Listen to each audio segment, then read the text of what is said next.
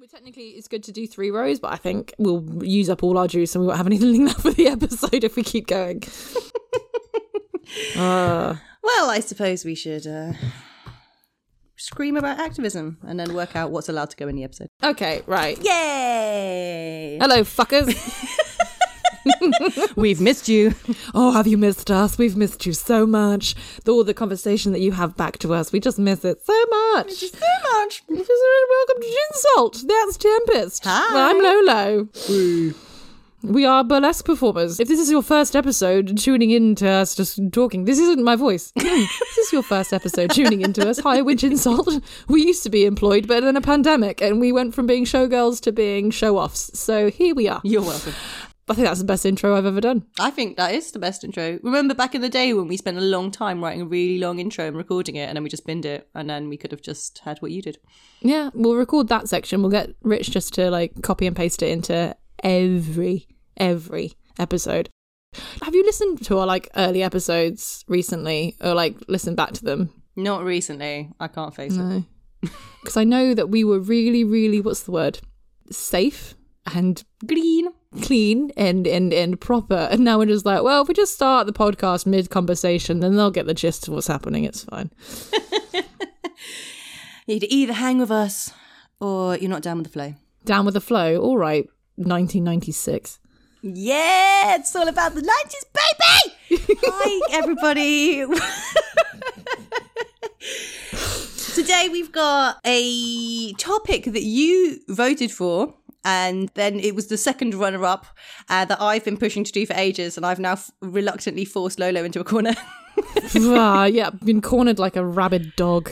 She just eye-rolled so hard that I'm pretty sure that you did hear the slap of her eyelashes as it hit her face, reverberating across your eardrums right now. My eyelashes have grown back. Like, I have all my eyelashes now. Oh. From, like years of glue and fire. They've all grown back, and they're very luscious.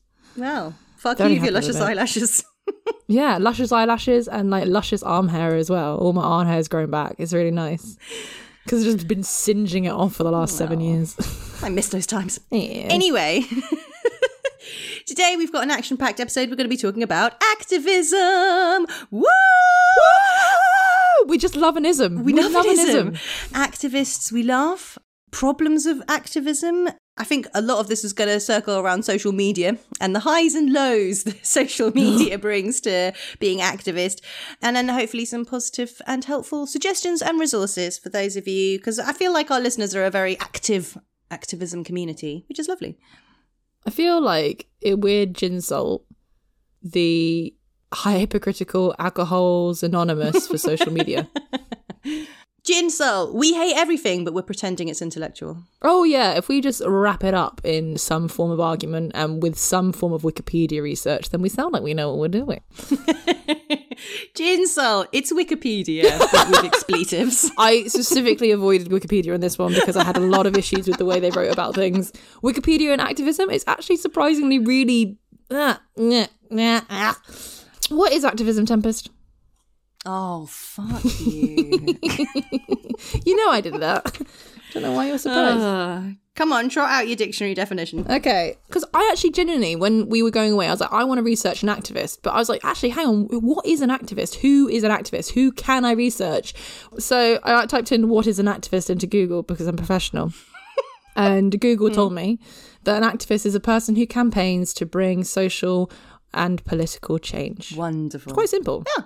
So that's like a really quite a broad range of humans, and anyone can be an activist by being a part of movements or anything like that. And I thought, oh, okay, cool. That doesn't narrow down my scope of research at all, you prick. But it's absolutely fine. Yeah, because I was like, I don't know who to research. Would you consider yourself an activist? Ooh, do you think that's like, do you consider yourself an ally? Because there is a school of thought that if you call yourself an ally, then you probably aren't really as good an ally as you think. I consider myself a armchair activist. I just end with armchair, and I was like, cool. Because you have people that are activism is what they do, and they actually spend either for their job or the majority of their spare time grassroots getting shit done. And I am more of a, I'll try and bring activist habits into my private life, and I'll try and use our platform to affect some change. And I would say some change because we've got to be realistic.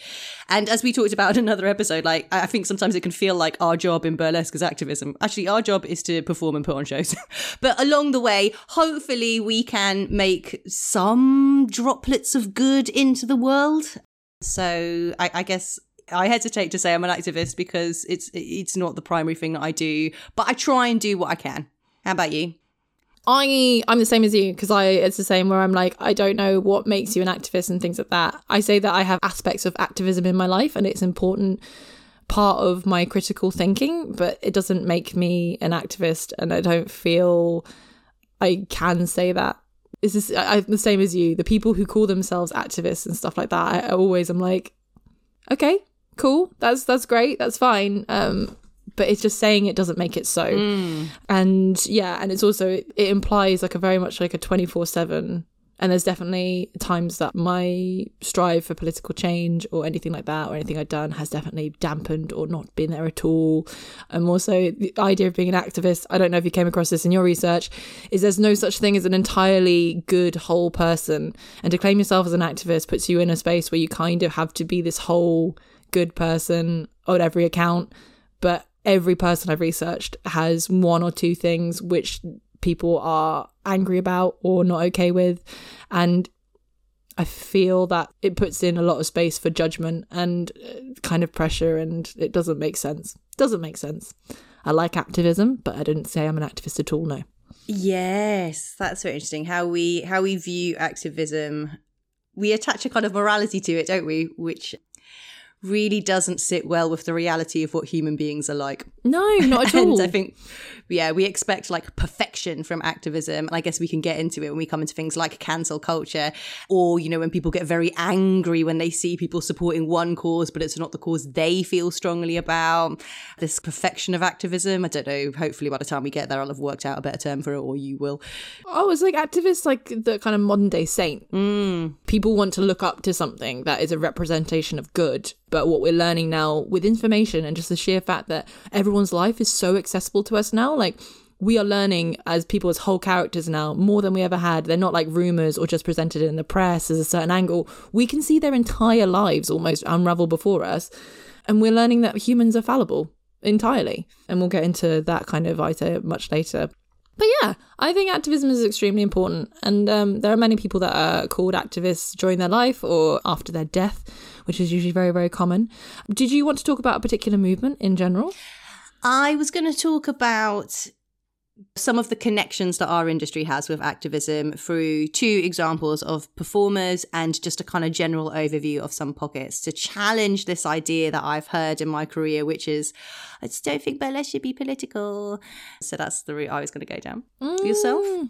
I'm going down the route of activism within queer community, and awesome. Specifically going back to a very, very important pivotal event, but visiting events that have also been very important specifically in the UK as well. So I've decided to bring to the table activists that I will willfully call an activist and believe is an activist.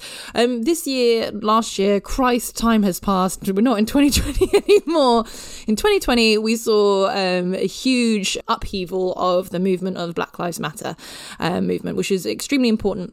And one of the things that we've been talking about in the queer communities and the LGBT communities for years, and it's something that I actively talk about and try my best to talk about, is how a lot of our rights as queer folk stand on the shoulder of a black trans woman in particular. It's really important to note this because specifically in like gay culture in the UK, we seem to be represented still by a white man or white male couples. This is not a representation, and that is becoming increasingly problematic because it's not inclusive of the wide diversity within our communities. So when we look back into what pride is, where pride came from, and I'm pretty sure I'm talking about sucking eggs to kinky grandmas to you lot, but we all know pride comes from an event that happened at the Stonewall in 1969 in New York City. So there is a character, a real person, there is a human called Marsha P. Johnson, who is one of the real key figures in that movement and those riots that happened, a riot that we to this day across the world still commemorate and celebrate. We have to remember that pride is a protest, and in order to do that, we have to look into its history. So I'm going to talk about Marsha P. Johnson. I'm excited. Yes, I'm very excited. It's a lovely, heartbreaking story in terms of the recognition that happens. And it's also a case of, like, I came to London and knowing Pride and going to Pride and getting frustrated with it because it just didn't represent me at all. And then going back into its history and realising that Pride doesn't represent anyone sometimes. And I get very, very frustrated with it, especially the pink pound. But we're not going to do the pink pound today. We should, though, another time. Oh, God, I could... All Marks and Spencers can go suck my dick. Anyway, so Marsha P. Johnson... and the Stonewall riots. Gather round, children, settle down. So Marsha P. Johnson was an African-American transgender activist and pioneer. Marsha P. Johnson, the P, she always said, stand for pay it no mind, which I always loved and thought was a very beautiful way of speaking. She was also a drag artist and a sex worker and very much a part of the LGBTQ culture in New York City.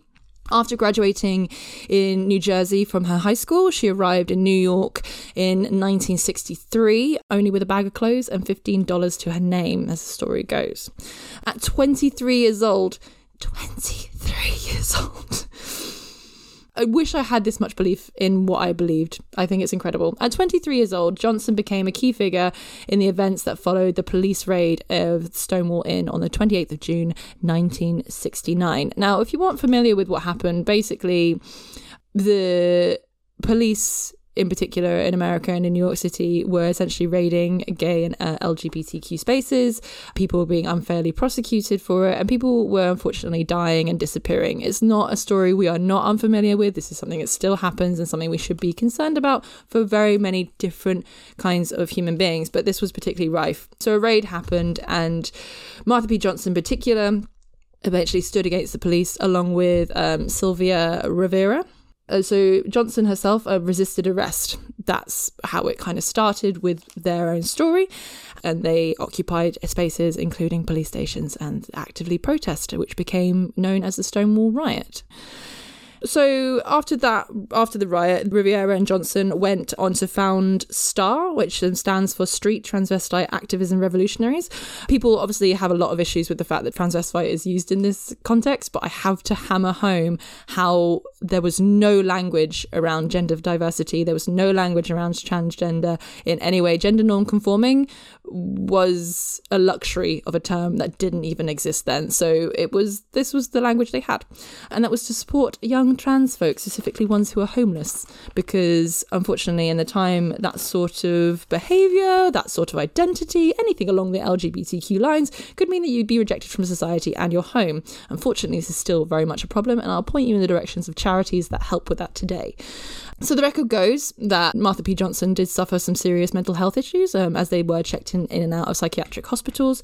But despite this, they really pushed forward in their activism, supporting local youth as much as they physically could.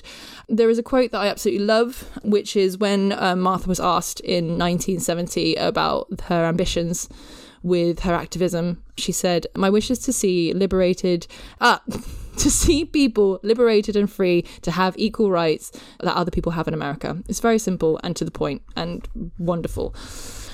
Notes from her life, just to give a bit of character, and something that I really enjoyed. When researching her and first-hand documents about her relationships with people within the LGBT community and with people in the area and the culture, she was known for being this absolutely gloriously larger-than-life character, but thrifty as fuck. And this, to me, is like the pinnacle of drag, this kind of like making something out of nothing. She was known to fish her costumes out of bins and turn them into beautiful pieces of like plastic flowers and absolutely obnoxious huge sequins, massive red heels, stacked wigs, everything, but usually found in odd shops and just out of bins. Like, Marsha didn't live a life of luxury, not what we see drag queens today, this kind of like, oh, it's all opulence and ridiculous and very expensive. Like, well, no, we come from somewhere which is really, really thrifty, and that's because it's a self-expression and it doesn't pay is the main thing. So the other things to remember is that she performed with the Hot Peaches, and one of the things that she's most famous for in the sense of documentation is that she was photographed by Andy Warhol in 1975. 1975, yeah.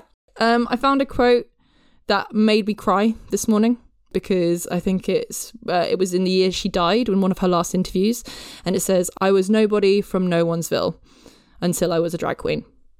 And that made me burst into tears, because I was like, oh my God, I actually feel that wholly entirely, obviously in a quite different way, but it's that kind of idea that you grow your identity yourself and you become who you are through expression and art.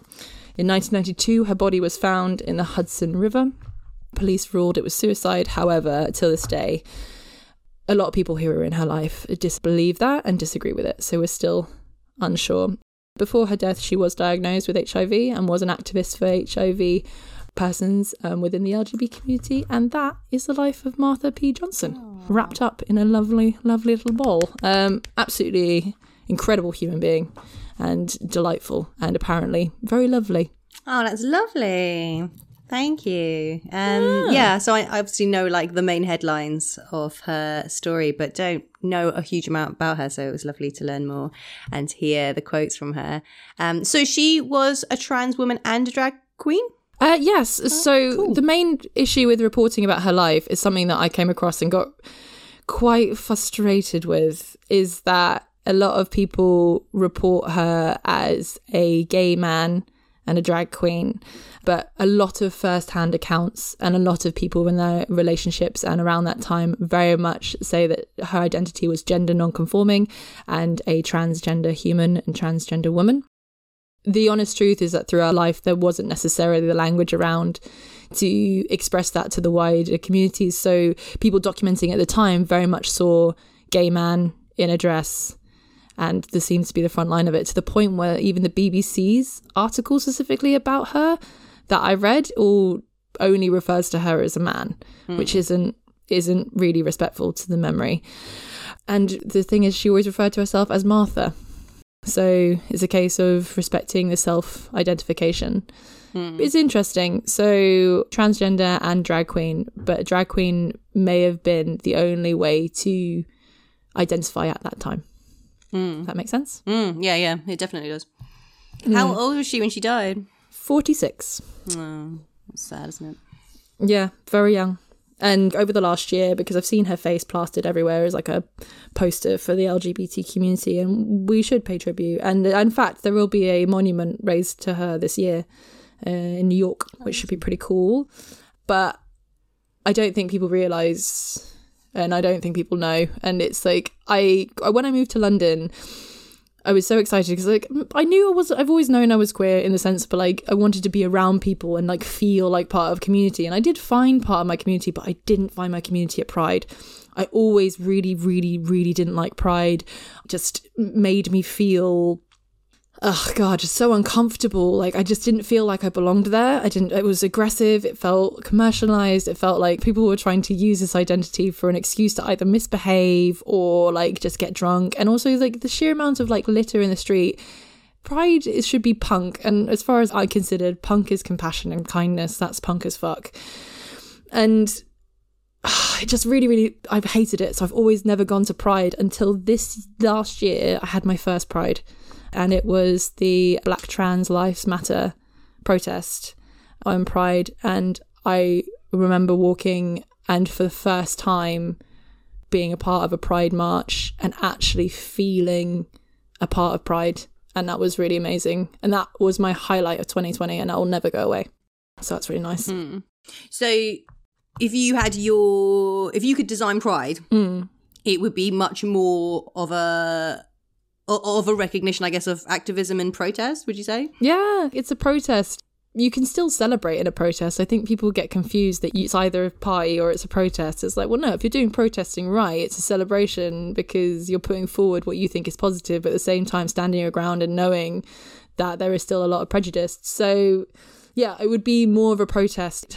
It's just all these really expensive floats. And so... my main issue with Pride is because I come out of it as a performer. Capitalism! I thought you were going to say. Yeah, and as a performer, I should be really, really grateful for all the Pride gigs, and I am to a certain extent, but what I'm not proud of, or what I don't like, and what is not my pride, is company that do fuck all to support any community of this kind, comes to Pride, slap a rainbow and everything, offer me a job for 20p, and then call themselves a Pride activist. And I'm like, no, you can go fuck yourself, because all of a sudden my fees are just tripled. Like, there's a lot of pressure for performers to perform for free at Pride because it's got this kind of political activist air to it, which actually allows for a lot of exploitation, if I understood that correctly. Yeah, totally. It's the pressure to be seen to be performing at Pride to the point where you're working for companies. I got offered a gig by and they basically offered me, we're going to have to bleep that out, but they offered me a gig for like 50 quid. Oh, fuck. This is nonsense, isn't it? Firstly, like, of all the people that can afford it. And secondly, surely Pride is the time, like you say, to triple your fees. It's the time to actively do good for a community through many ways, one of which is supporting artists that belong to that community by paying them properly. Yeah. Oh, and the entitlement around it is absolutely insane. Was it last year there was loads of digital Pride events and I didn't do any of them. I didn't help any of them because none of them, not a single one I was offered, was in any way supportive of the communities in any way. And I just didn't have the energy to tell them off. Yeah. There was one in particular that was a games company and they contacted me being like, oh, so if you could just give me all the list of names of performers that you had for lads for that time, if you give me all the lists and all the email addresses for all of them so that we could possibly have them for this non-paid event. I'm like, you are not taking my work for free and claiming it and then not paying those artists. Like, no. That area of Pride makes me furious. Yeah. There we go. That's my rant. So bring back it being a protest and actually focusing on the issues that we need to really focus on. I really like the idea you said about protest can be a celebration, because I want to talk about like mental health and activism as well, as in like how can you protect yourself whilst putting your mind and your reading and you're putting yourself into spaces where you're constantly reminded of awful things. And the idea that actually not all forms of protest need to be angry or negative. Celebration, especially celebration of something that's being othered or something that's being repressed or something that the society is trying to dampen down or get rid of, or that, you know, there's violence towards, is a power.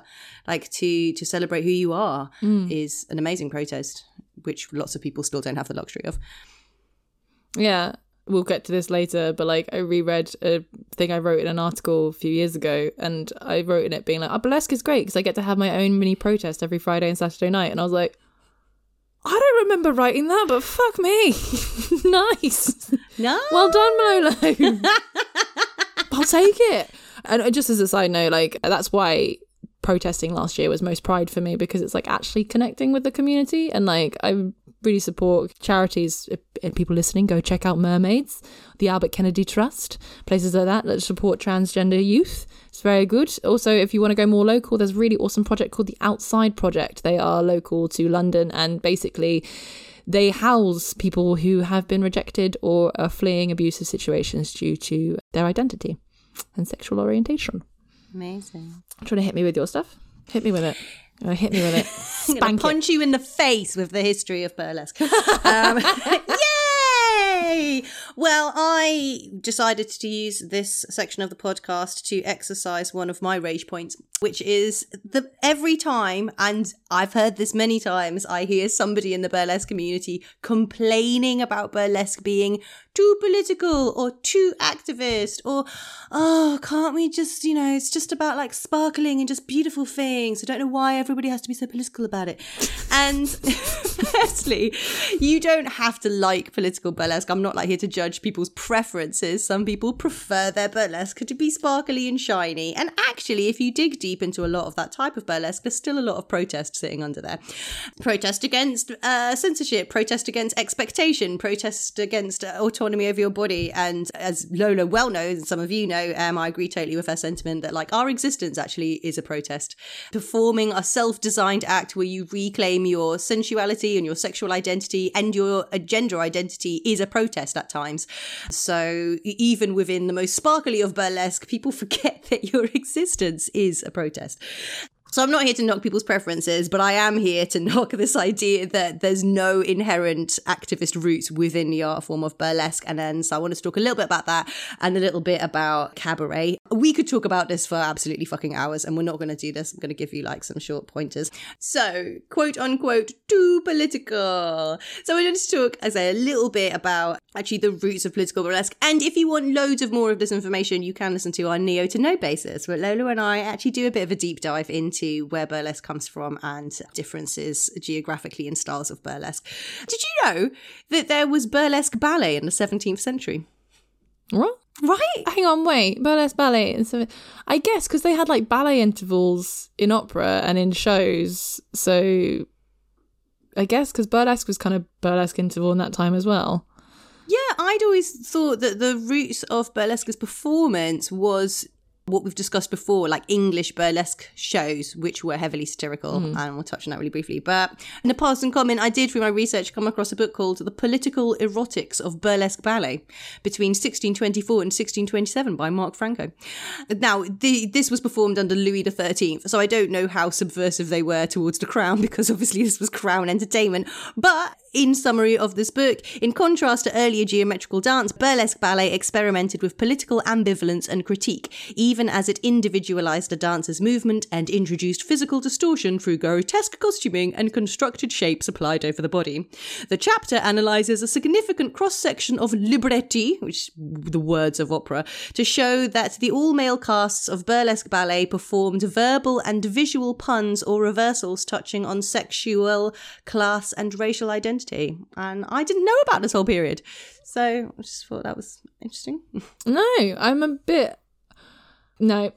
have nothing to contribute. It only makes sense to me in the sense that, like, burlesque, when it was like a part of something else, when it was like sliced in a show rather than being a whole show, that's the only thing I can relate it to. But I couldn't tell you anything under Louis. I know, me neither. Never had come across this before. So anyway, I thought that was interesting because it predates what we normally talk about. So as you guys know, the roots of burlesque as live performance is very heavily satirical. It's about parody. It's about taking on the issues of the day. It's about satirizing upper class entertainment, satirizing class system in general. And burlesque female dancers would wear tights as a way of saying fuck you to the gender norms of having to be covered up. Who knew tights would be a controversial item of clothing? Yeah, I always find that funny when I read it. I'm like, ooh. Yeah, they were showing off their shapely legs, thighs and bums in a way that was outrageous at the time. So the very roots of what we think of as burlesque is just kind of there to challenge the system through entertainment. Like I say, that's all I'm going to say about that because we talk about it a lot in other episodes. But I wanted to talk a little bit about cabaret or cabaret, Cabaret, which is the German word for the French word cabaret. And some of you might have come across this term before, but not necessarily know too much about it. So I thought it was interesting to do a little whistle-stop tour through that. Because as burlesque, we are certainly nowadays, we're part of the family of cabaret. Or I certainly think of us that way. So the word cabaret, I think still pronounced cabaret, that's what I'm going to do as today, kind of has two different meanings. The first meaning is the same as the English meaning, i.e. a form of entertainment that features comedy, song, dance and theatre. But the second meaning, that was very much explored during the German period of cabaret in between the wars, it describes a kind of political satire. Unlike comedians who made fun of all kinds of things, cabaret or cabaret artists pride themselves as dedicated almost completely to political and social topics of a more serious nature, which they criticise using techniques like cynicism, sarcasm and irony. Now, the first, I'm going to actually say cabaret, so you know I'm using this different spelling. Cabaret venue was Le Chanois, which most of us have some kind of image in our heads, even if it's that beautiful poster, in France, which was founded in 1880 by Rudolf Salis. It later inspired similar venues in Germany and Austria, such as the Uberetti, the first cabaret venue, which was in Berlin in 1901. In Germany, and the Jungweiner Theatre zum... Why did I give myself so much German to speak? Literally plunging the depths of my 1 year of German at school. The Jungweiner Theatre zum Lieben Augustin in Vienna. Beautiful. Well done. Thank you very much. I I feel like with German, you have to give it everything. Yeah. You have to give it everything. Otherwise, it just doesn't work. All forms of public criticism were banned by a censor on theatres in the German Empire. So this is pre-First World War.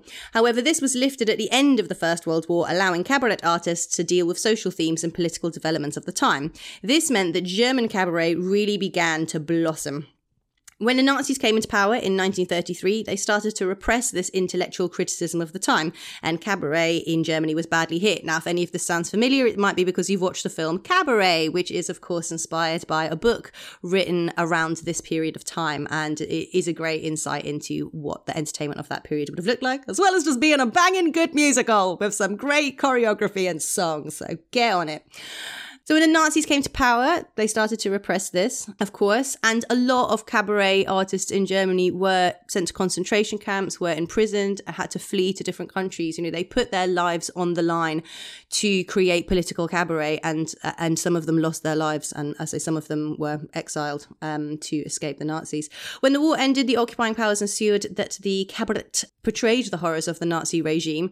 So I think you've got this interesting period where those in power are actually encouraging artists to delve into this really, really dark period, I guess, as a kind of societal reminder, therapy. I'm sure lots to unpack and delve into there.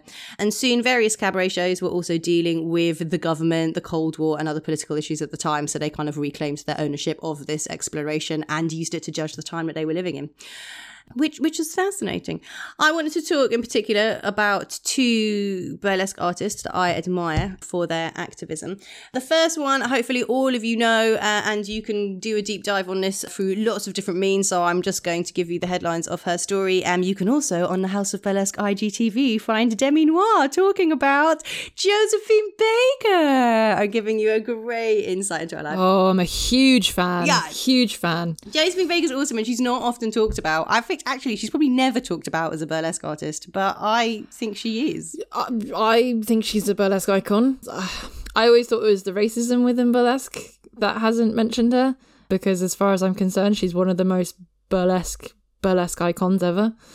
Jay, I think it's the sexism. The sexism? I think it's to do with what we talked about, like people really wanting to limit the scope of what burlesque covers because they want to belittle it. I hear that. That would, but in that sense, then she should be able to jump straight back in there, because topless dancing in fabulous costumes and becoming an icon style-wise. I mean, maybe. That's a really interesting question. I wonder if with that drive of some people to say burlesque is striptease, Josephine Baker wasn't a striptease artist. She explored eroticism and race, and she used a lot of parody, but she didn't work firstly in America, which we'll get into a little bit. She didn't work in the traditional burlesque houses that people like to talk about when they promote that golden era of burlesque as the defining era. Although she was American, she was a big European star, and I think it comes from this desire to like want burlesque to fit into this American striptease box. I'm not going to disagree with you, and I'm sure you're going to get into it, but my favourite thing is that I always forget that she was American, because to me she's French. Yeah. Anyway, I'm here for a whole of Josephine thing. I'm a massive fan. Hit me. Give me it. Oh, she's amazing. I'm giving you a little summary from this brilliant book called Free the Tipple, which dedicates cocktails to various female activist icons and legends, and gives a little potted history along with a very tasty recipe for a drink. So I've gone straight to the Josephine Baker one because it gives a great summary. Baker dreamed big from an early age. At 13, she ran away from a life of poverty in St. Louis, Missouri, eventually landing in New York, where she became a chorus line dancer at a hot club in Harlem. But true stardom lay in Paris, which at the time was obsessed with American jazz. She moved there in 1925 and became massively popular for two dances, the Danse Sauvage, which she performed topless in a feather skirt, and La Folie du Jour, involving a skirt made of bananas. Baker's star power was so great that she counted Pablo Picasso and Ernest Hemingway amongst her friends. Off stage, she wore couture costume pieces from designers such as Dior and Chanel. She reportedly received thousands of marriage proposals from admirers. During World War II, Baker used her renown to fight fascism, working for the French resistance by using her sheet music to smuggle messages. Sometimes she even hid them in her underwear. So the legend goes. Post-war, she performed back in the US and she refused to dance for segregated audiences, becoming an equal rights activist in the process. So that's like a super condensed version. But basically, Josephine Baker is massively celebrated for her efforts during the war resistance, which she was given a huge honor by the French government for, the Croix de Guerre, I think it's called, the War Cross. Probably got a better translation than I've just given it. And she was a huge activist against segregation and for racial equality. And there's so much inspiring stuff you can find out about her. And it was just her work was political, wasn't it? Stunning. She was literally on stage. Yeah, it was beautiful. She's an amazing performer, hypnotic to watch. And she was on stage actively challenging racial stereotypes of black women and the eroticism placed on top of black women and this idea of like the fetishization of black bodies. And she was doing it for predominantly white audiences who she was also making money out of it. And they loved her. In prestigious as fuck venues, like, oh God, I'm so glad you've chosen Josephine Baker, because even when I just hear her name, like, she's on my wall. And just activism and glamour in one human being. We should regularly aspire to be like her. Yeah, she's a fucking brilliant mix of, like, you know, being a star is hard enough, and then being an activist is hard, when you got people who do both and also then risk their careers to do so. I always think it's incredibly admirable and brave, and risk her life as well during the war. Yeah, also, like, I find the time where she went back to America, because she considered herself Parisian and she considered herself French right from the time that she went there, and I don't blame her, because when she went back to America, the way she was treated, she was a fucking star, like a fucking gem, like, in the world of the arts and everything. And America just essentially, like, spat her back out to the point where she rejected her American heritage. And I was just like, so fascinating and awful. And also queer. Oh, really? She's bisexual. Right. Yeah, she married five men, but she had female lovers. It's all first-hand accounts, so it's all, like, diary entries and stuff like that. And it was quite hard to pin down, but it is documented in the autobiography that I have, which was written by her, one of her sons, adopted sons. Amazing. Yeah, she adopted 11 children, is that right? Yes, the first rainbow family, am I correct? Yeah, she called them the Rainbow Tribe, because they were all different ethnicities and nationalities. Yeah, Angelina Jolie can suck it. Yeah. You copycat bitch. Anyway, and then last little thing, I just wanted to do a whip through Gypsy Rose Lee's activism, because Gypsy Rose Lee is my burlesque heroine. And Gypsy, for me, is another one who I find the way that the burlesque community treats her really interesting, because Gypsy Rose Lee is a massive star. Like, I think we underestimate, unless you know about her life, how famous she was at the time. Like, she's not just famous for being a burlesque performer, and she was not just famous within burlesque. Like, hundreds of thousands of people would line the block to watch Gypsy. Like, she was hugely popular to everyday people. She also, you know, was a great businesswoman with her work. She always made sure she got a percentage of the profits for her own booking. She produced a lot of work. She saddled up and went on tour. She was an incredibly practical woman. You know, she was a novelist. She had a TV show for years. If you ever want to get really angry about the patriarchy, then, yeah, find out about why Gypsy Rose Lee's TV show got canned. And she had, like, Judy Garland and huge stars, because, of course, she had a lot of famous friends who came on her TV show. It was wildly popular and loved. She was an actress. She went to Hollywood twice. She performed in plays. And then, of course, she wrote the fable of her own childhood, which was made into a musical, which was made into a movie starring Natalie Wood. There's a beautiful quote of, well, I've seen it attributed to different people, but her son is one of those people, when she arrives for the opening night of Gypsy on Broadway, and it's that she arrived a star and she left a legend. I think we underestimate the mainstream fame of Gypsy Rose Lee. And this, for me, I find really interesting, because it's also combined with this thing I hear a lot about Gypsy, which is, oh, you know, she only ever removed a glove, or only just dropped a shoulder, which is bollocks. That's absolute horseshit. And also, don't put her up on a pedestal because she didn't take that money. Oh, sorry. Yeah. It's that weird combination. Yeah, it's like, firstly, we don't really know how famous she was, and secondly, it's like, you've sanitized her. No, a Gypsy, full G-string, or merkin sometimes, tassels, pasties. Gypsy was a proper striptease artist. This notion that she just spoke intellectually and maybe showed a shoulder is fucking sense. But I hear it trotted out in burlesque circles. We rewatched a Modesty Blaise, it's actually quite cool documentary, Burlesque Undressed, and she comes out with the same nonsense. No. Yeah. Sorry, that's the epitome of like this idea that if you don't have to take your clothes off, you are better at burlesque than other people. And it's like, no, stop valuing people on how much flesh they show. We just need to stop that. Just stop it right now. Yeah, it's stop nonsense. It's like they've taken the intellectualism of Gypsy and then stripped out the sexuality and the kind of the eroticism of what she did, because they can't bear to see those two sides of her at the same time, which is ironic because that's the whole point of the satire of her act.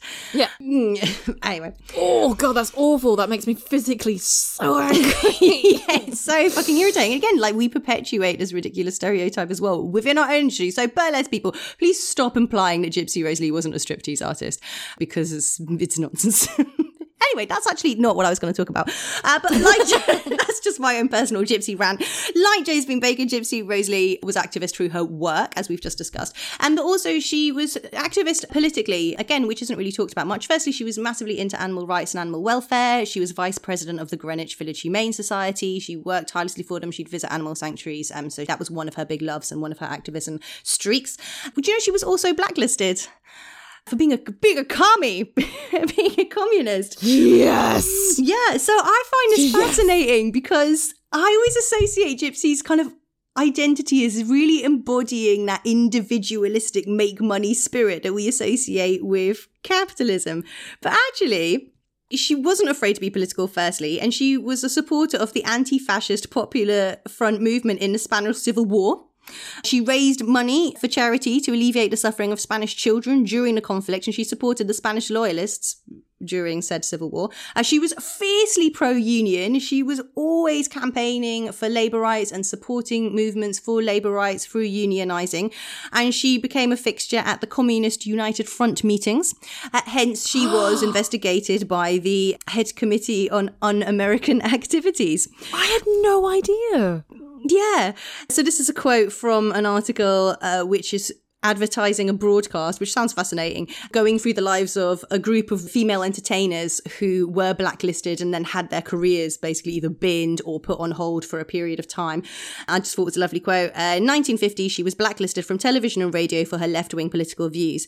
In the late 1940s and early 50s, these women, talking about the women covered in this broadcast, dreamed of using the new medium of television to create programs that embody their progressive ideals of gender and racial equality, but their ambitions were thwarted by the likes of Senator Joe McCarthy and FBI Director J. Edgar Hoover.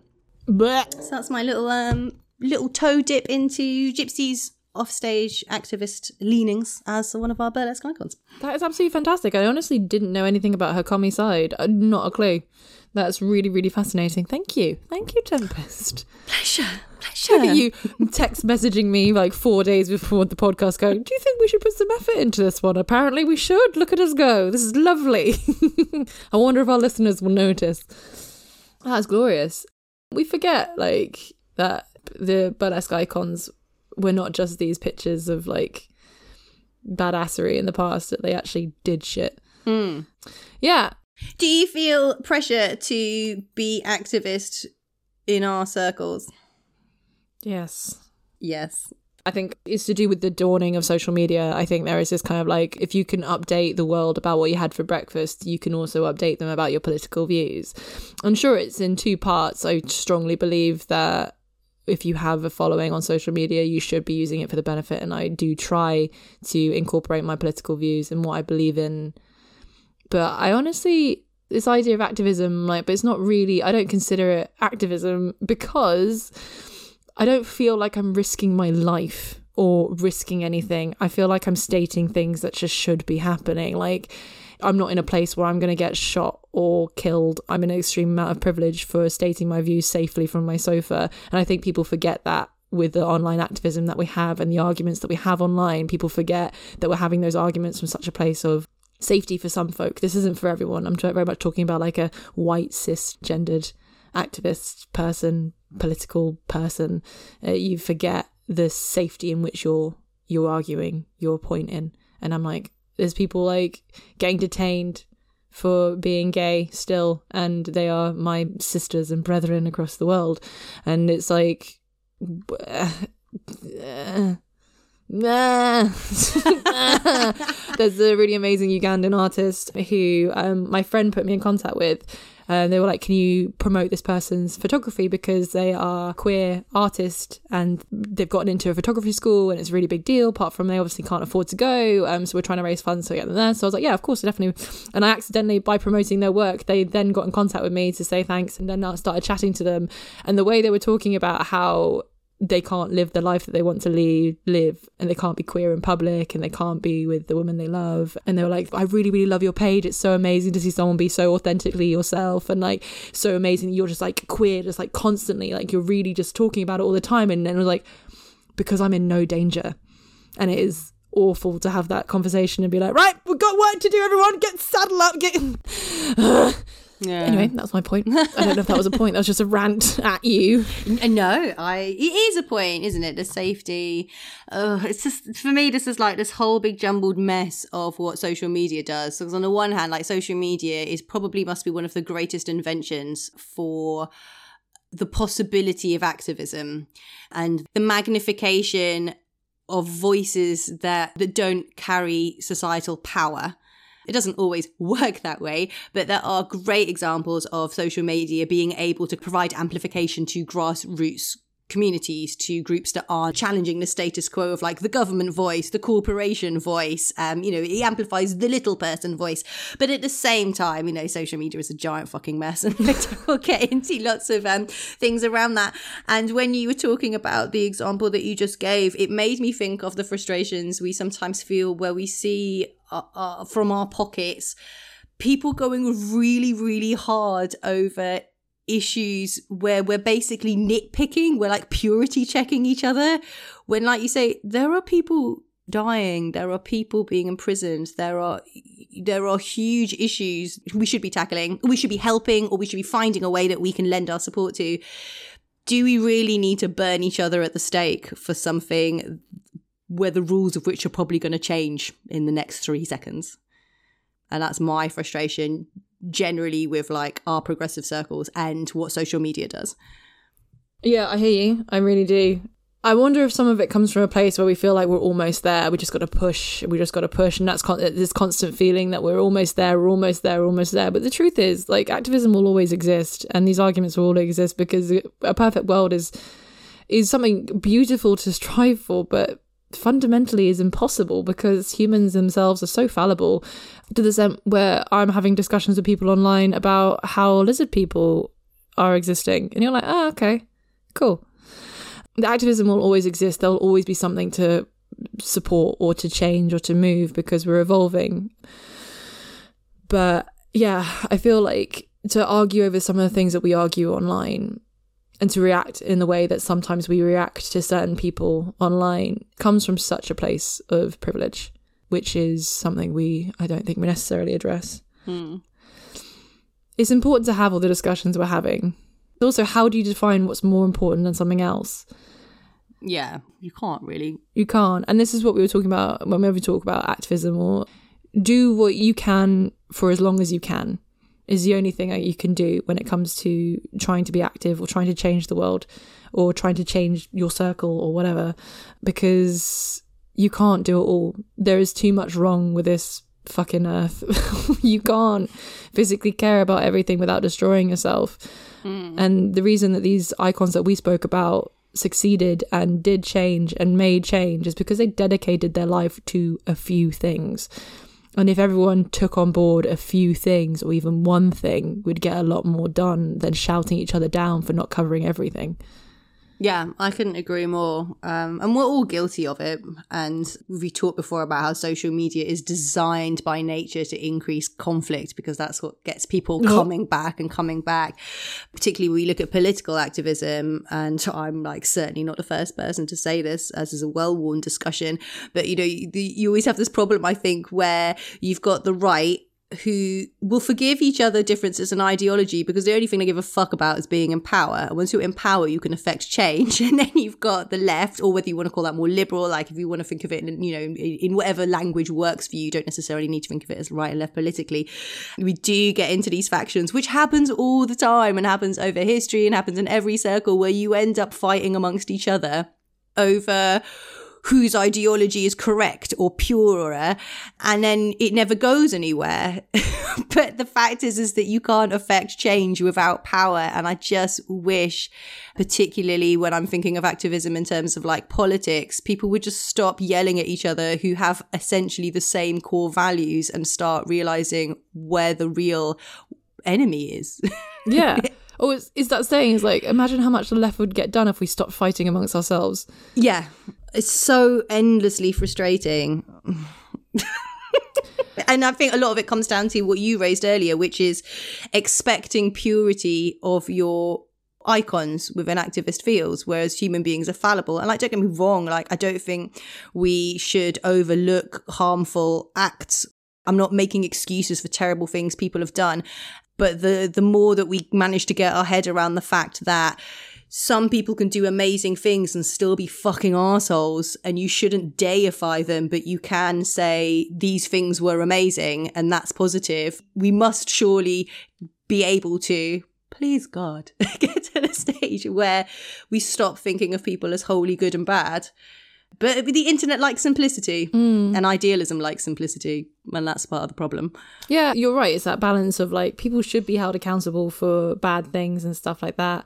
And I'm not disagreeing with that. It's just, I find what I'm struggling with and what I desire to see is an activism that I'm absolutely desperate for. And it's an activism to see growth, like an activism of growth, an activism to say that person has said that, but we are going to facilitate change, actual change. We are going to facilitate the education of the world. We're going to facilitate the compassion it takes to move us forward as a unit and not drag everyone down back of it. And it's, of course, like cancel culture, to its extent, I understand why it's there. I feel we're in an age of activism at the moment where we are raising a generation of really passionate activists. I feel the youth. I feel the youth. I feel the youth being so present to politics. And of course, because they're living through a pandemic, they're living through these things. There's no way in hell that they can't be engaged with what's going on in the world right now. And I kind of feel bad for them because I was definitely privileged enough not to necessarily be involved in politics or anything at that age when I was younger. So the one thing I hope in that fury and in that they grow that capacity for compassion to facilitate people's changing opinions. Like, I want to hear people being accountable, watch them change, and then watch us move on. I think it's the activism of healing is what I'm hoping for. Yeah. But maybe that's just too hopeful. What is this utopia of which you speak? Yeah, oh my God. Well, it's always that thing with youth, isn't it? Like, when you're young, you're so passionate and you're so idealistic. And I remember that age, and you just, like, everything is a black and white issue and you've got so much power. And that's great. And when you're older, you have experience and realism and you have more power and you understand how to get things done, but you don't really have any idealism. And what a lot of people settle into as they grow older, isn't it? Which is like, well, it's never going to change. You can go and you sign your petition, but it's never going to change. It's always been this way. Fuck it. And in an ideal world, you have both, don't you? Like you say, you've got experience, you've got compassion, you understand that people are fallible, that people make mistakes, but that doesn't mean that you need to burn them at the stake and erase every bit of good that they did because they fucked up or they made a mistake or whatever. But often that age of experience loses the idealism and passion and this belief that you have as a young person because the world is your oyster, that the world can be different, which is magical and beautiful. I really like what you said about growth, because I wrote down, is your activism about you, or is your activism about making something better? And when you were talking about like allowing people to grow as humans, I also think it's really important. Like, growth is a great benchmark for what is positive activism. Is this about you taking up space, centering yourself, or just trying to like cosplay activism? or is this going to actually make a fucking change? And I think trying to think that way might help stop some of this vindictive activism we see, which is really all about ego. I couldn't agree more. It's music to my fucking ears, babe. Music to my fucking ears.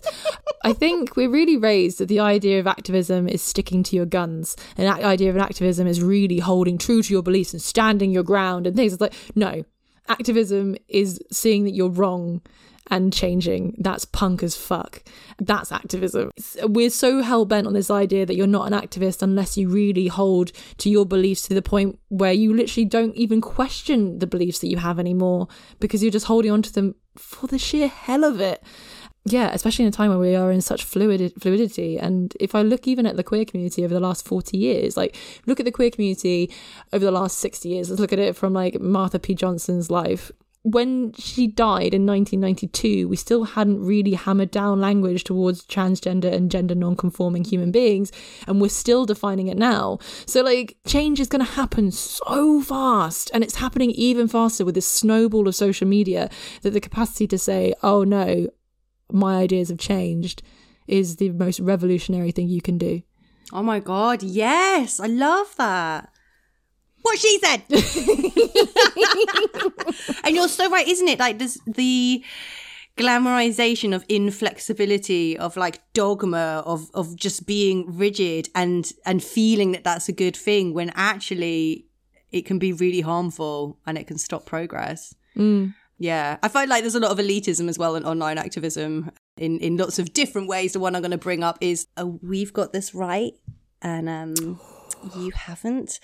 And I do see some activism online and think, this isn't, again, about making anything better. It's about you proving to everyone else that you've got it right and they've got it wrong.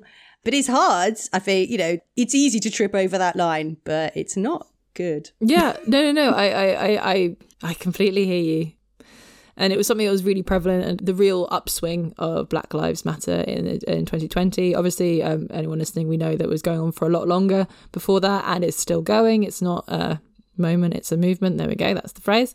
But it's the whole concept of, like, silence is violence, and this idea that you have to contribute, but people so scared of the wrong step or the wrong mark, because it was such a upheaval and such a fast moving time where definitions were changing day by day by day. Like, I swear, through the month of June, day to day, everything was changing, and if you weren't up to date with everything, then you weren't the activist or you weren't a part of it. And it was great that everyone got so involved, and it's fantastic, and, like, the change and the discussion around it, especially, like, I can tell you within my friendship groups and friendship groups that are predominantly white, the discussion around it has shifted. The conversation with my family has shifted because of this. There is actual change that I can see in my direct life. I also think it taught everyone that they could be active.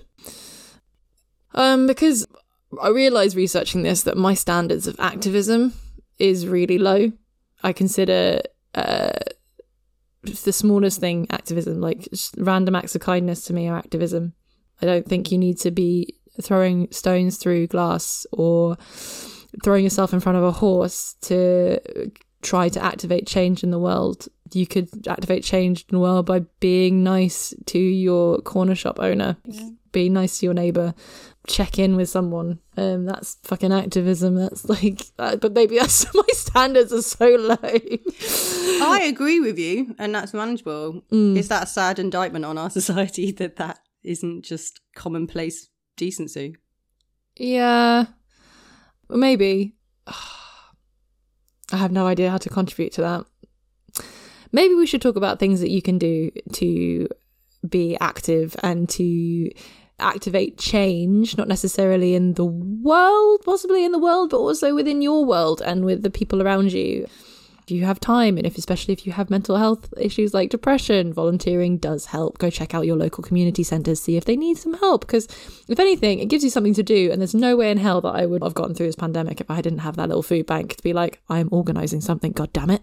Yeah. And also the other thing of, like, volunteering and working in those spaces, one thing that people don't realise is that being around people whose life is dedicated to this cause makes you realise that there are people doing stuff to activate change, and it makes you feel better because there's, like, people who will care and people who nice. Oh, that was nice. But yeah, so there's like things like that where you can just directly activate change in your community.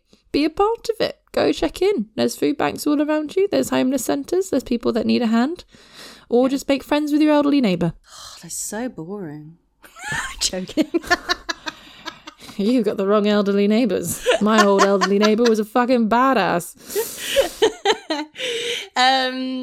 Something that we see, particularly in our industry, that's worth examining in ourselves, because we all, like you say, in the spirit of growth, want to be better, is because burlesque favours activism, I think, in a lot of its pockets. And that's one of the things that I love about it. And so we, you know, we glamorise, or rather we prioritise progressive trains of thought, which is great. But have you noticed sometimes within burlesque, people see using activism as a way to get attention online and a way to get applause, essentially? And that for me is problematic, because it goes into this, like, is this about making things better, or is this about your own ego? And in a period particularly where people aren't having stage time, sometimes this can be more prevalent. So it's tricky. We're doing this with a caveat that it might not go in, but fucking yeah, it drives me up the fucking wall. If I see any more pseudo fucking feminist acts launch at my door, you send me an act telling me that you're a fucking feminist and you're talking about sexual assault, but hands down at the same time with the other hand working for a serial rapist. No, I will not hire you and your false feminism. No, I will not hire you and your penny towards some form of activism. No, I will not let you make money off a movement that I have care so much about. How dare you come knocking at my door? Yes. I feel like a catharsis where you just took your rage and mine and said it, and I'm so here for it. That actually has been one of those things that has sat with me since 2012. Yeah, and people who know will know why that day is significant, of just this rage of exactly what you've just talked about, and knowing that that exists. And it, when I've gone through periods of hating burlesque, that hypocrisy has been one of the things that's made me want to burn this whole thing to the ground. Yeah, that one in particular is one that's really, really prevalent with us. And it's such a direct thing you can see. And it's just, no, it drives me up the wall. And it's one thing I really noticed since starting Lads, and in particular, because Lads, obviously, the undercurrent is a huge, just feminist as I possibly would like. So people give me their most feminist acts, to the point where people are making feminist-specific acts. And I'm like, if your feminism doesn't account for your own actions, or doesn't account for, like, racism, transphobia, ableism, any of those categories, and just applies to your white, skinny body self talking about body confidence issues on stage, I don't have time for it. I don't have time for it. Your voice is not invalid. Your feelings are not invalid. But that space is already dominated, and that space is also hypocritical. Thank you. Words. Well done. Yeah, it's also that, and in a time where the only form of success we have as artists at the moment is online, where our likes and our followers are an indication of how successful we are. That's all we have right now as artists. That's the only thing we have. That's the only thing to validate. And it's awful. And to the point where I have to really, really consciously remind myself that it doesn't matter. It doesn't matter. So people jumping on bandwagons to highlight their political views, in particular to get round of applause for saying something, but doing fuck all alongside it. Yeah. It really gets my tits up. It's a no from us. The other one is in that vein. I will not, to my knowledge, to the best of my ability, I'm not paying money to people who are happy to take money out of activist companies and scenarios, but don't put the effort in themselves. You can't make money off the back of shows or companies or movements by, like, coattailing along with it. But when it comes to, like you say, putting in the work yourself, or putting something out there, or, like, you know, just like putting some effort in through your own work or your own presence, you can't be fucked to do it. That's your choice. That's cool. And I've got my choice too. You can't make money out of activism but not contribute to the conversation. I think that's my argument against Drag Race. Right. Like, you're making money out of activism but not necessarily contributing it to it. All you're doing is perpetuating the singular idea of what drag is. So if you enforce, you're damaging it. That's really interesting. That's really nicely put. I really like that. oh, I'm going to steal it and use it for later when people think I'm smart enough to say things like that. Thanks. Oh. It's taken months to work out of my brain. So use my slow mental process. See, I can't even think of how to describe it. That's slowly my brain's working at the moment. Also, we see a lot in our circles online of people who think activism is tearing somebody else down. Oh, God. And it's just so hideous to watch. This is something that really fucking fucks me off to fuckery.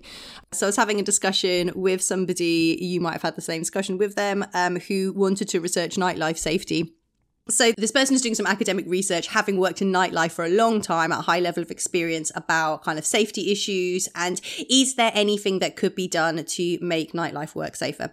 And so we were throwing around some rough ideas that they had, one of which was, I think, something that exists in comedy, which is like you kind of certify venues, like if certain venues or producers sign up to like voluntarily a code of conduct, then they get like a little gold star essentially that says that they're like safe spaces to work. And I was just like, I'm sorry, but the problematic venues and producers I know would be the first people to sign up to this, and you wouldn't have the teeth to say no to them. And that for me, again, is a lip service activism in a way. It's like, you're not really solving the issue. The problem is these issues are really difficult to solve. And it's something that sounds great, but doesn't really help anybody. It's like having the little frog that says rainforest certified on a box of chocolate. It's like, no, it's still destroying the fucking rainforest. It's not, doesn't make it better. It's like, also, do you know what free range means? Do you honestly know what free range means? No, but it's written on your egg, so therefore it's totally fine. No fucking way do I ever fucking trust anything that says it's okay. Yeah. You know full well that this isn't going to solve anything. Plus, you've got a whole load of performers who don't really give a shit and will just work for anybody because they don't consider that maybe they should have a sense of ethics when it applies to what work they take. Yeah. What do you recommend that we can do? Small things, big things, cardboard box to make the world a better place? I'm going to steal some things out of a discussion that Betsy and I had with Sadie Sinner of the Cocoa Butter Club on our Patreon. Guys, do you know I have a Patreon? Anyway, we had a discussion about effective allyship and she made some great suggestions and we kind of had a really productive discussion about what are positive steps that you can take. So I'm going to use some of those and thank her for her sterling work and contribution and ideas, because there's a lot over, I think, like, you know, all white lineups and wanting to be effective allies in our industry, particularly when it comes down to issues of race. And she was very much like, take yourself out the equation and try and make some positive changes. And ways that you can do that as a performer can be simple things like sharing an event of something that you are passionate about or you believe in or you want to have further visibility. Social media is all about visibility. This is the thing that makes us want to bang our heads against the wall. And there are tricks that you can do, such as saving a post, such as sharing a post, such as liking and commenting. It's supposed to be more than 4 words or something at the moment. And that's a really tiny thing that's free, that doesn't cost you anything. And you can do that, for example, with shows that platform diversity. Even if you don't attend to go, you can share the news of that production. She's saying you can do skill shares with people, so you can donate time if you don't have money to donate. We talk a lot about glow up, and that's something that performers can do. And if you are producers, you have an even bigger space to donate time, not to parade about how great you are at platforming other people, but to help shows and productions maybe move up a rung or learn more about a skill set that you understand that could help them have greater visibility or greater success as a project. So she made some great suggestions around, like, think about the skills that you have and then think about donating those skills and those times to people who you want to increase the visibility of. And then social media, again, amplify voices rather than using your own voice. So I thought that was a helpful mindset. I think that's really, really lovely. I think that's a really achievable and great thing, especially within the performance community. I think that's really, really lovely. And there's small things that you can do to help accounts in a time of, like, algorithms really weird and trying to figure out. It's essentially you're helping with marketing, and that's really great. I'd like to add, all right, if you can, maybe be the change you want to see.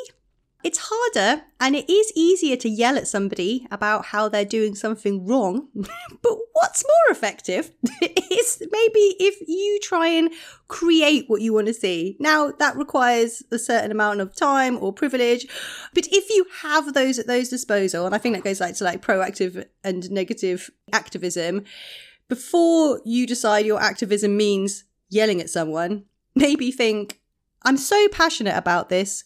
What can I do to platform something or to do something? Be the change you want to see, team. Because at the end of the day, we all have our own bias. I mean, that's a fact. You can't solve every issue. You can't promote every single thing. Every single person carries the bias of what they want to see and what's important to them. Mm-hmm. And you can't expect everybody to have the same hierarchy as you. So do something. Do something. Anything. Anything to add? Be kind. Yeah, that's always the thing that I'm always going to return to. Be kind. That's pretty much it. The thing that I talk about when I was trying to explain it, what I think is activism in some ways, is like when you know you're like in a rush and you're feeling really crap and like you're like in a like stressful mood and like you're trying to get on the train and someone barges past you and you're just like, oh, for fuck's sake, and fuck off. I think being kind in your daily life and realizing that everyone has their own lives that they're trying to just get through from the next day to the next, especially now more than ever. I think active compassion is extremely important. And recycle.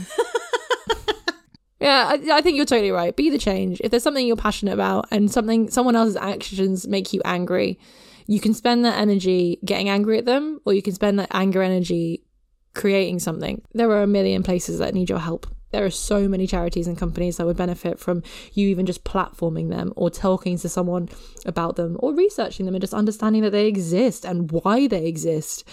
Oh, education. People think that educating themselves around political issues is really boring, and I don't blame them, because we're kind of sold this idea that it's just like jargon of rage, anger, emotional stuff that's not really accessible to anyone and you feel on the outside or you don't quite know what you're researching. But this episode in particular, like if you even type in to Google, like I did, activists oh, because I couldn't decide on an activist, I couldn't decide on one, but then I was like, I'm gonna go with someone that I know, and type in like disabled activists, and I got stuck down a rabbit hole for 4 hours researching disabled activists that I had never heard about, because they are some boss ass motherfuckers taking down the system and everyone in it in an amazing way, where they're basically, there's one guy in particular who's just like trying to redesign cities. That's a huge concept. It's huge. Victor Pineda, an absolutely fantastic Dr. Victor Pineda. But yeah, just type in activists and just research one for a while, because it will just inspire you to be like, oh, that's nice. Read the Josephine Baker autobiography. Like, they're amazing. Biography, not autobiography. Biographies. I don't think she did write. She wrote 3 herself, didn't she? I like reading biographies rather than autobiographies. Yeah, I think it's a really amazing thing to do also, because I think it's really inspiring reading about human beings doing amazing things, because it shows you that we can be bigger than our daily lives. Like, I don't know, there's something really inspiring about it.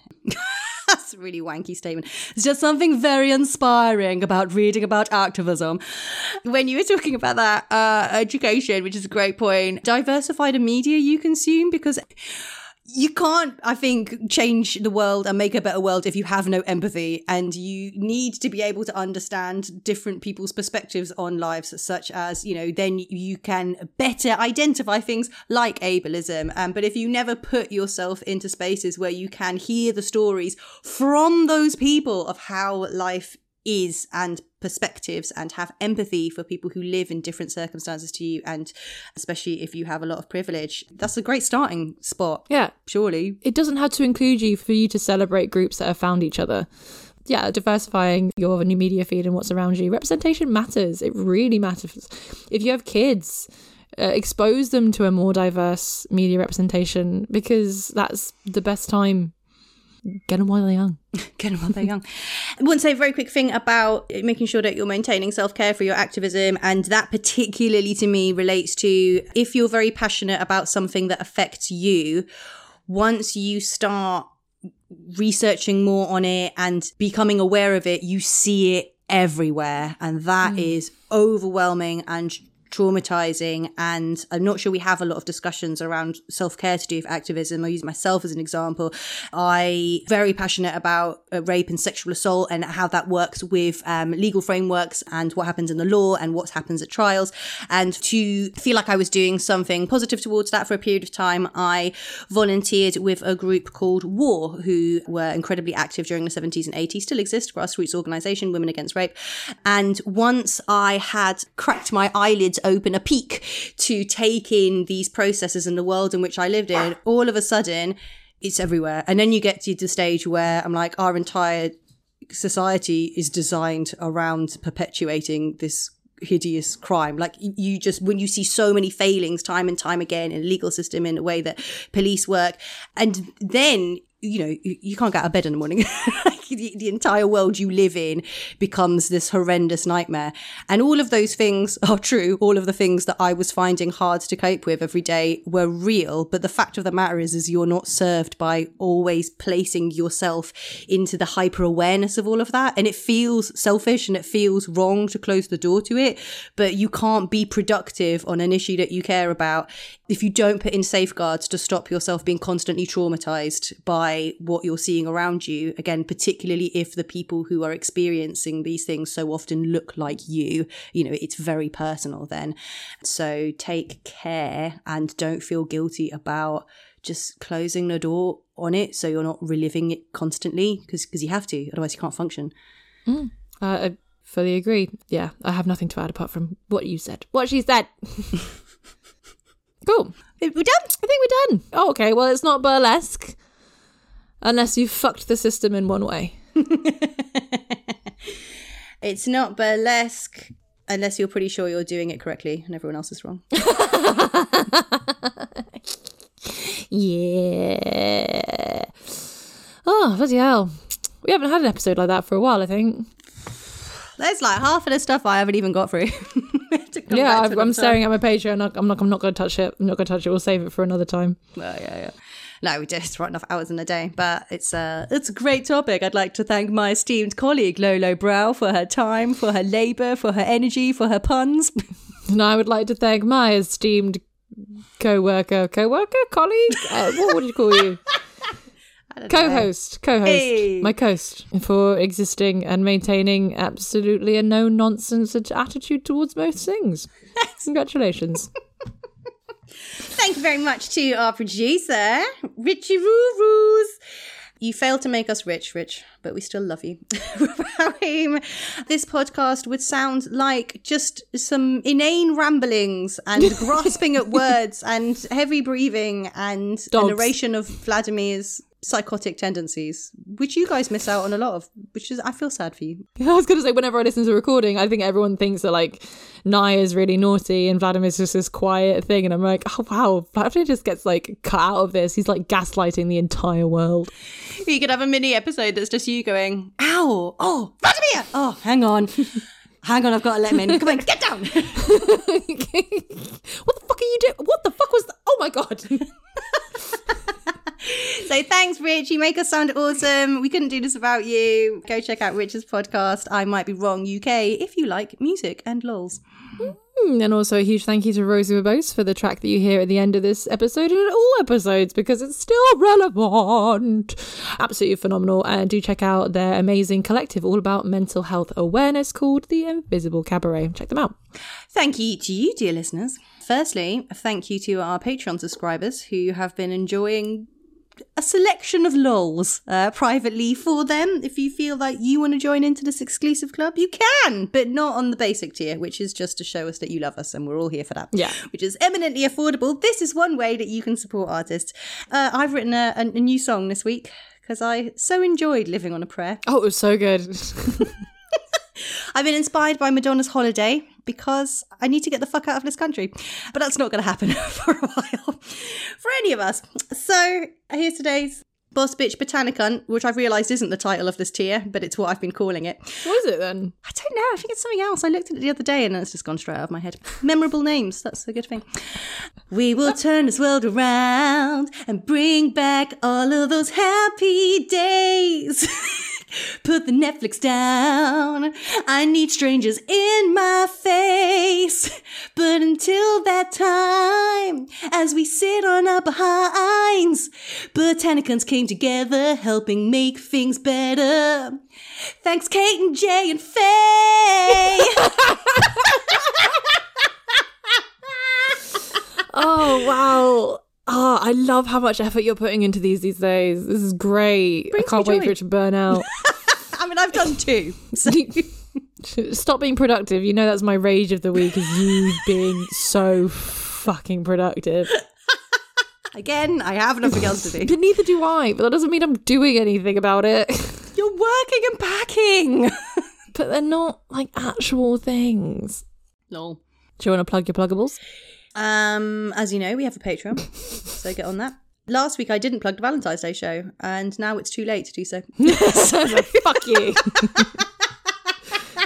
So, in your face, if you want to keep up to date with what we've got going on at House of Burlesque, because I'll forget to tell you it, then make sure you're following us on Instagram at @HOBTempestRose, which is also the address of our Patreon.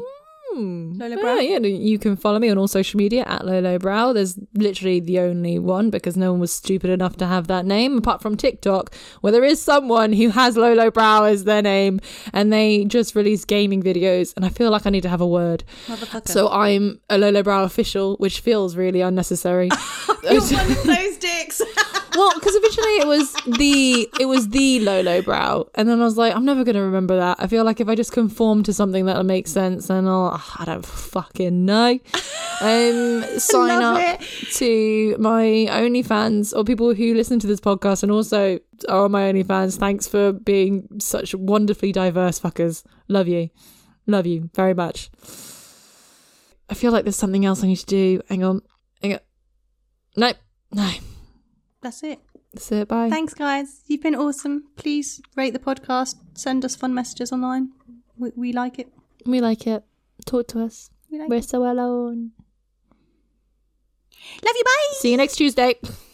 So you want to be a showgirl, a star of cabaret, but the closure of the theatres leaves a hole in your heart and in your day.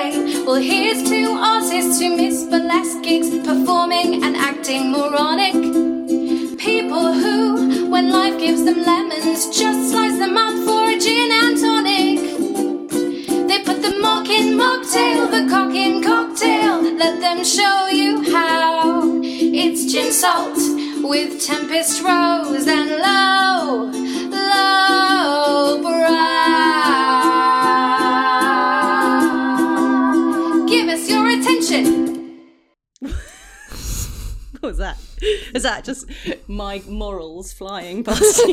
No, it was Vladimir, like, climbing the ceiling, full on upside down, and then falling onto a shelf. Oh, such an attention seeker. Yeah.